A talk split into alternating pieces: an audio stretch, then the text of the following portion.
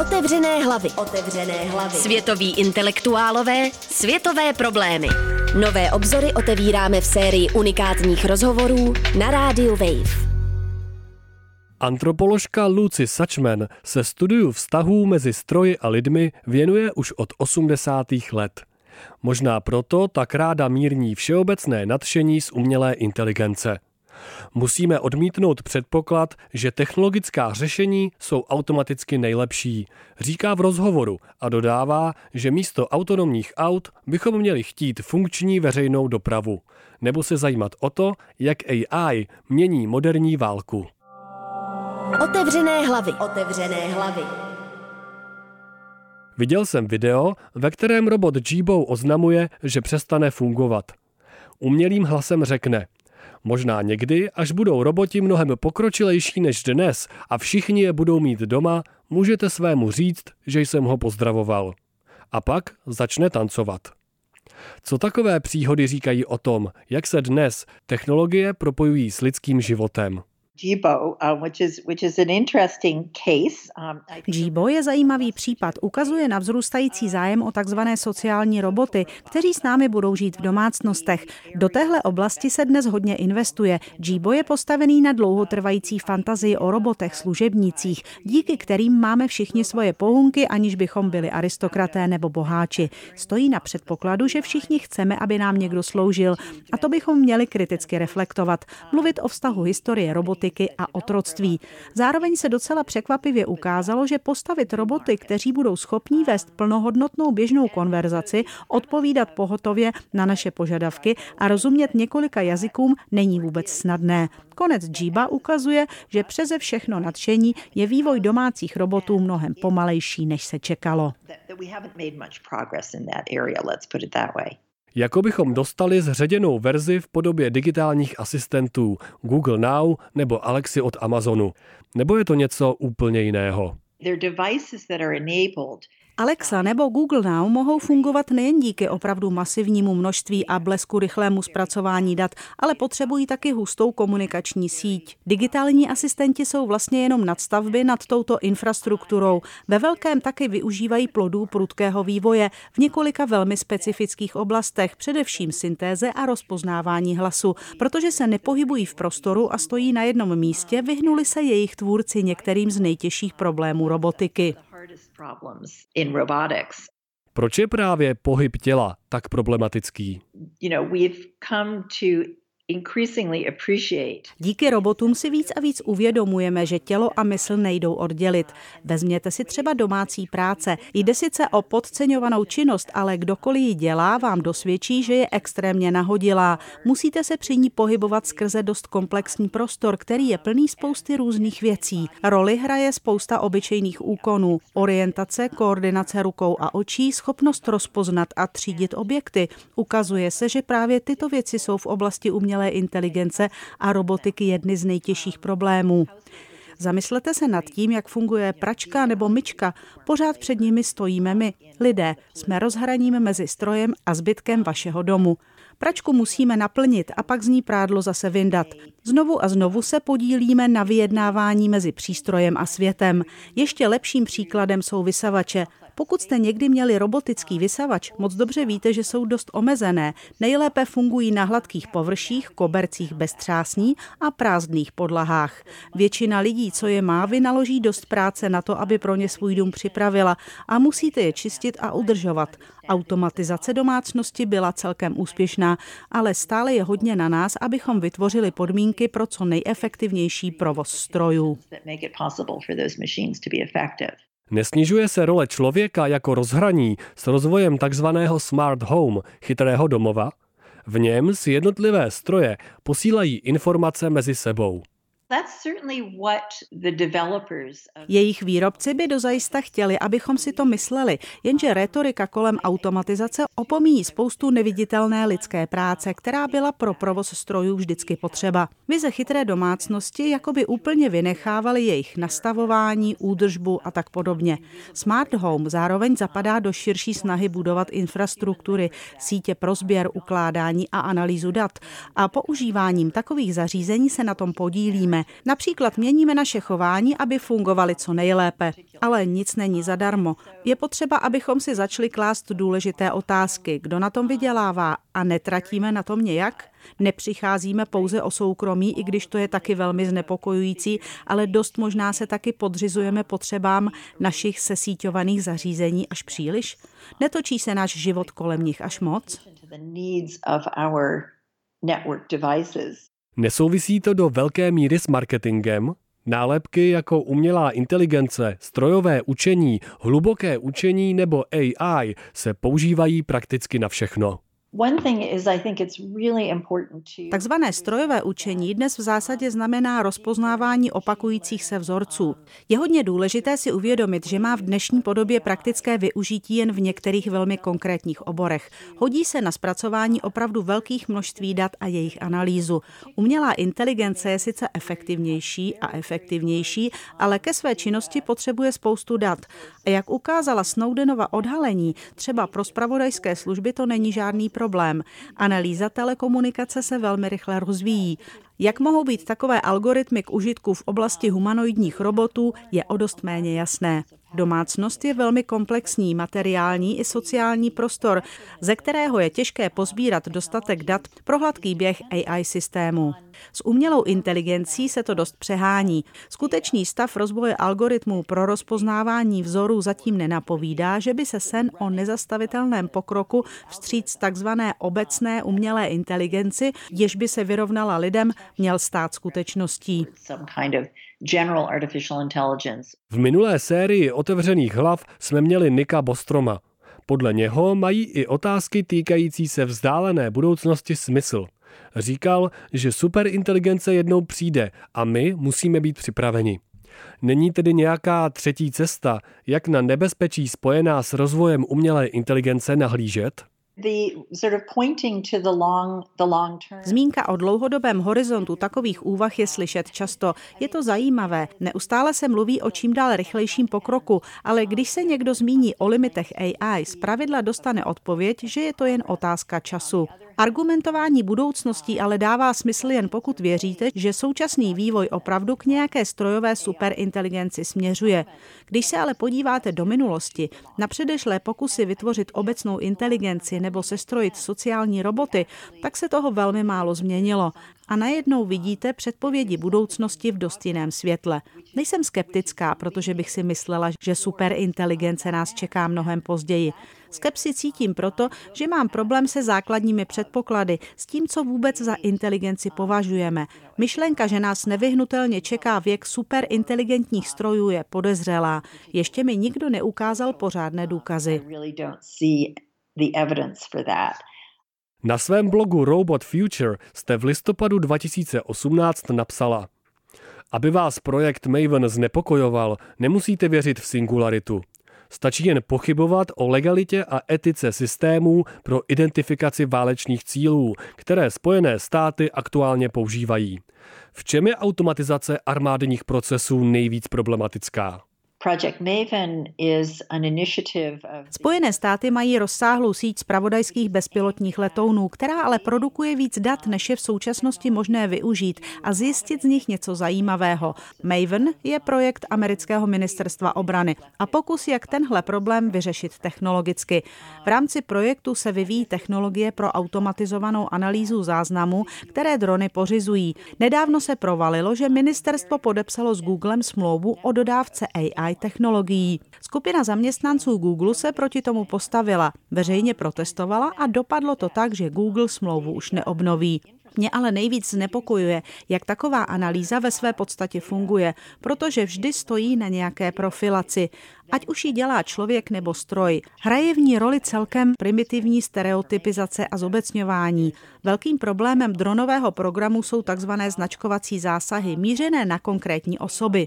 Objevily se případy, kdy nebyla identifikace nebezpečného cíle zcela jednoznačná. K útoku stačilo jen to, že cíl vykazoval nějaké výrazné znaky, které poukazovaly na to, že by mohl být nebezpečný. Je čím dál méně jisté, že americký dronový program operuje opravdu pouze v mezích daných zákony. Ve skutečnosti se z dronů staly nájemní vrazy. Identita jejich cílů často není stoprocentně potvrzená. Ani není jisté, jestli představují skutečné nebezpečí. Um, uh, Když vidíte takto problematický projekt, tak poslední, co chcete, je automatizovat a zefektivňovat jeho provoz. Když místo lidí začnou data vyhodnocovat stroje, bude ještě těžší jejich předsudky změnit. Když takový systém necháme v rukou umělé inteligence, v zásadě do něj zavádíme hodnotové předpoklady, které jsou sami o sobě problematické. AI se podle nich pak bude řídit, když bude rozhodovat o tom, kdo vlastně na Zemi je a co dělá. Musíme dávat pozor na předpoklady, z nichž rozhodování umělé inteligence při profilaci osob vychází a co ji k rozhodování vede. Je to názorná ukázka toho, jak se strojové učení, hledání vzorů ve velkých objemech dat odráží ve skutečném světě. Možná, kdybychom nepoužívali spojení jako umělá inteligence nebo neuronové sítě, ale pouze systémy pro rozpoznávání vzorů, byla by ta reflexe jednodušší. Nemyslíte? Oh, Sama se o demitizaci umělé inteligence snažím. Často se tvrdí, že AI systémy jsou díky antropomorfnímu slovníku pro lidi jednodušší na pochopení. Já si ale myslím opak. Jak jste řekl, spíš to věci víc zakrývá. Co kdybychom začali používat techničtější jazyk? Mluvili o nich jako o iterativních zpětnovazebných nástrojích pro rozpoznávání vzorců. Teprve pak by lidé skutečně lépe pochopili, jak fungují. Jen by to znělo mnohem méně fantasticky. Fantazie o robotech stvořených podle obrazu člověka se schopnostmi převyšujícími ty lidské ovlivňují celý obor. Jenže mezi takovými sny a skutečným stavem technického vývoje byl vždycky velký rozpor. Přitom jsme dosáhli mnohých a opravdu úžasných úspěchů, ale ty si zaslouží být oslavovány sami o sobě a nemusíme si přitom pomáhat příměry k lidské inteligenci. Skutečným problémem je, jak se takové technologie používají, kdo o nich rozhoduje, kdo se na jejich praktickém provozu podílí a v jakých oborech lidské činnosti je jejich nasazení vhodné a kdy naopak vůbec. Mám ještě jednu citaci z vašeho blogu. Masivní rozšíření samoředitelných aut zdaleka není nevyhnutelné. Rychlost jejich vývoje je potřeba nutně zbrzdit, abychom mohli přemýšlet, jak navrhnout skutečně bezpečné a udržitelné způsoby dopravy. Měli bychom tedy podle vás místo snění o budoucnosti věnovat víc pozornosti problémům, které má naše technologická infrastruktura už dnes? Rozhodně. Ohromuje mě, jak moc se autonomní auta stala součástí diskuzí a představ o budoucnosti našich měst. Zdá se, jako by nám zbývalo se na jejich příchod jen co nejlépe připravit. Přitom vůbec není nevyhnutelný. Mám hodně otázek. Kdo vlastně samoředitelná vozidla opravdu chce a jaký problém řeší? Víme, že auta jsou hrozně nebezpečná technologie, škodí životnímu prostředí, představují nebezpečí pro řidiče, pasažéry i chodce. S tím bez diskuze musíme rozhodně něco dělat. Jenže co? Autonomní auta jakoby zabrali celý prostor pro přemýšlení nad alternativami k současné kultuře, pro níž je auto středobodem všeho. Jestli mají autonomní vozidla opravdu fungovat a být bezpečná, budeme muset zásadně proměnit městský prostor, přizpůsobit jim ho, podobně jako se v domácnosti přizpůsobujeme pračce. Měli bychom spoza stínu samoředitelné budoucnosti vystoupit a ptát se, jestli je tohle opravdu ten jediný způsob. Co kdybychom místo toho rozvíjeli jiné druhy veřejné dopravy? Takové diskuze skoro nevedeme nebo nejsou slyšet. Chtěla bych vidět mnohem širší spektrum možných řešení, místo jediného předpokladu o nezvratitelném příchodu věku autonomních samoředitelných aut. Jak moc se od roku 1987 proměnil váš koncept situované akce? Tehdy ještě neexistovaly sociální sítě ani virální internet, všechny ty nové kontexty, ve kterých přijímáme informace. We are always simultaneously acting and interacting. Tímto pojmem jsem se snažila popsat podstatu, charakter lidských aktivit a společenského chování. Vždycky, když něco děláme nebo s někým nebo něčím interagujeme, děje se to ve specifických sociálních, materiálních, historických, kulturních, politických a ekonomických podmínkách.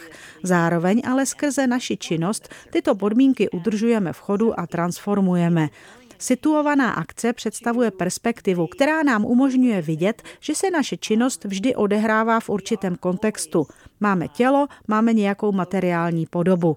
Bez ohledu na to, jak moc virtuální věci se stanou, nikdy nás takového ukotvení nezbaví. Virtuální interakce nejsou v sociálních, materiálních a dalších ohledech o nic méně situované než ty předchozí. Abychom dokázali pochopit, jak se věci mění, musíme si to uvědomit. I virtuální svět ovládáme díky našim tělům, bytostně tělesným činnostem a interakcím. Ty se sice proměňují, jsou různými způsoby mediované a remediované, ale vždy jsou situované. Tato situovanost se samozřejmě mění společně s proměnou naší životní infrastruktury. Musíme ale odmítnout představy, podle kterých postupně naši situovanost přesahujeme. Naše situovanost se sice mění, ale nikdy nebude o nic méně důležitá um, any more or less situated. Zároveň se mnohem víc promíchává s technologiemi. Jakoby se víc a víc podobala situovanosti kyborga.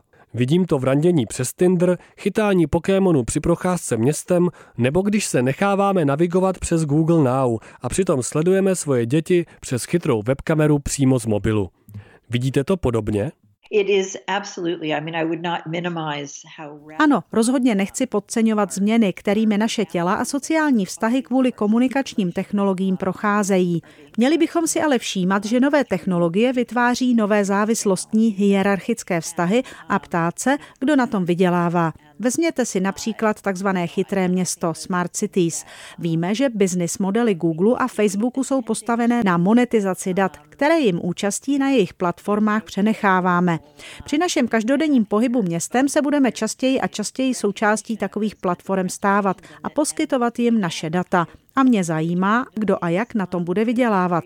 Musíme mít oči otevřené, abychom viděli, čemu se odevzdáváme, jak se naše situovanost mění a jaké to má dopady, jaké jsou výhody a jakou cenu za to platíme. Věnujete se oboru HCI, interakci člověk-stroj. Český filozof Lukáš Likavčan mi řekl, že většina vizuální kultury je už dnes strojová. Nejvíc obrazů v současnosti prý vzniká od strojů pro stroje, třeba v podobě navigačních systémů v automatizovaných továrnách, které jsou lidským zrakem nečitelné.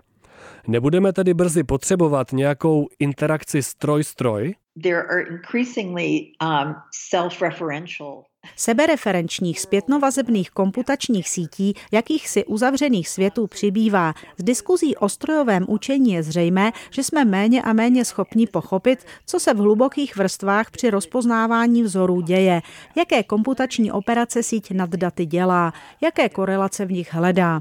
A činí tak nezávisle na tom, co by přišlo důležité nám. Pořád ale platí, že počáteční vstup nebo konečný výstup posuzujeme my. A já si myslím, že máme jako jejich tvůrci za tyto technologie zodpovědnost. Nemůžeme prostě říct, tak a teď si to bude žít svým životem. Jsme součástí téhle formy života a vždycky budeme a musíme si to uvědomit. Jestliže se strojová produkce stane víc nesrozumitelnou, musíme se zamyslet, jaké to má dopady. V diskuzích o technologiích se často objevují dvě pozice – technologický determinismus, podle kterého technologie určují vývoj společnosti, a sociální determinismus, jenž tvrdí, že to technologie jsou ve vleku společenských změn. Jak vidíte vztah mezi technologickým a společenským světem vy? Ve vaší otázce je falešná dichotomie. Společenské je vždy materiální i technologické a technologické je vždycky společenské. Technologie nejsou vně společnosti, jsou součástí proměn našich společenských vztahů a naše společenské vztahy jsou nerozlučně spjaté s technickými a materiálními artefakty. Díky nim se v základním bytostném smyslu stáváme tím, kým jsme.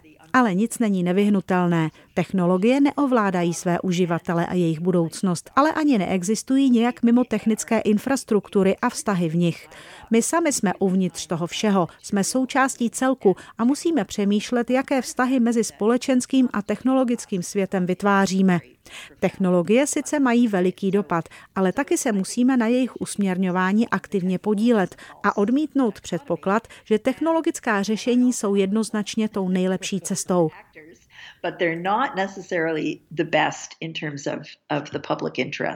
Slyšeli jste rozhovor s antropoložkou Lucy Sachman. Příští týden se můžete těšit na rozhovor s herním vývojářem a aktivistou Paulem Pederčínem. Naslyšenou se u dalšího dílu série Otevřené hlavy těší Ondřej Trhoň. Otevřené hlavy. Otevřené hlavy.